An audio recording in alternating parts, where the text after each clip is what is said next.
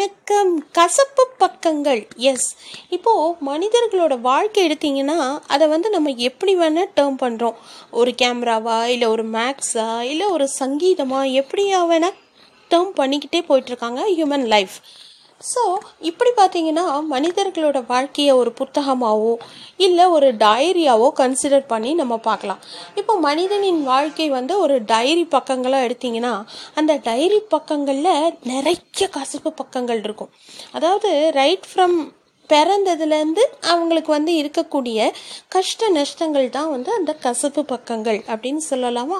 எதுவாக வேணால் இருக்கலாமே அவங்க மனசுக்கு நெருடலாக இருக்கக்கூடிய எல்லாமே வந்து கசப்பு பக்கங்களாக தான் நான் கன்சிடர் பண்ணுறேன் அந்த மாதிரி நீங்கள் எல்லோரும் எந்த மாதிரி பக்கங்களை கன்சிடர் பண்ணுவீங்க? கருப்பு கசப்பு பக்கங்களா கருப்பு பக்கங்களா அப்படிங்கிறது என் கூட ஷேர் பண்ணுங்கள் அண்ட் ஓவர் இந்த கசப்பு பக்கங்களை மட்டுமே அனுபவித்து வாழறவங்க நிறைய பேர் இருப்பாங்க. அதாவது கஷ்ட நஷ்டங்களை மட்டுமே அனுபவித்து வாழறவங்க இருப்பாங்க. அதே இன்ப பக்கங்களில் திளைக்கிறவங்களுக்கு இந்த கசப்பு பக்கங்களின் பின்பக்கம் என்னன்னே தெரியாதுங்கிறது தான் உண்மையிலும் உண்மை அப்படின்னு சொல்லலாமா? இந்த கசப்பு பக்கங்களுக்கு பின்னால் எவ்வளோ அழுகை எவ்வளோ கண்ணீர் எவ்வளோ சோகம் இருக்கும் தெரியுமா? அது நம்ம ஒவ்வொருத்தரும் போய் காது கொடுத்து கேட்கறதுக்கு கூட யாருக்கும் நேரம் இல்லை. எந்த மனிதருக்கும் எந்த மனுஷிக்கும் நேரம் இல்லை அப்படிங்கிறது தான் ஒரு பெரிய வருத்தமான ஒரு விஷயம். கசப்பு பக்கங்கள் இல்லாத மனிதர்கள் யாராவது இருந்தால் காட்டுங்களே அப்படி தான் சொல்லணும். உங்கள் யாருக்காவது இந்த கசப்பு பக்கங்கள் இல்லைன்னா தயவு செஞ்சு என் கூட ஷேர் பண்ணுங்கள் பிரியா எனக்கு கசப்பு பக்கம்னு என்னன்னே தெரியாது பிரியா. என் வாழ்க்கையில் ஐ எம் ஆல்வேஸ் ஹாப்பி அப்படின்னு சொல்கிறவங்க இருக்கீங்களா? நிச்சயமாக இருக்க முடியாது.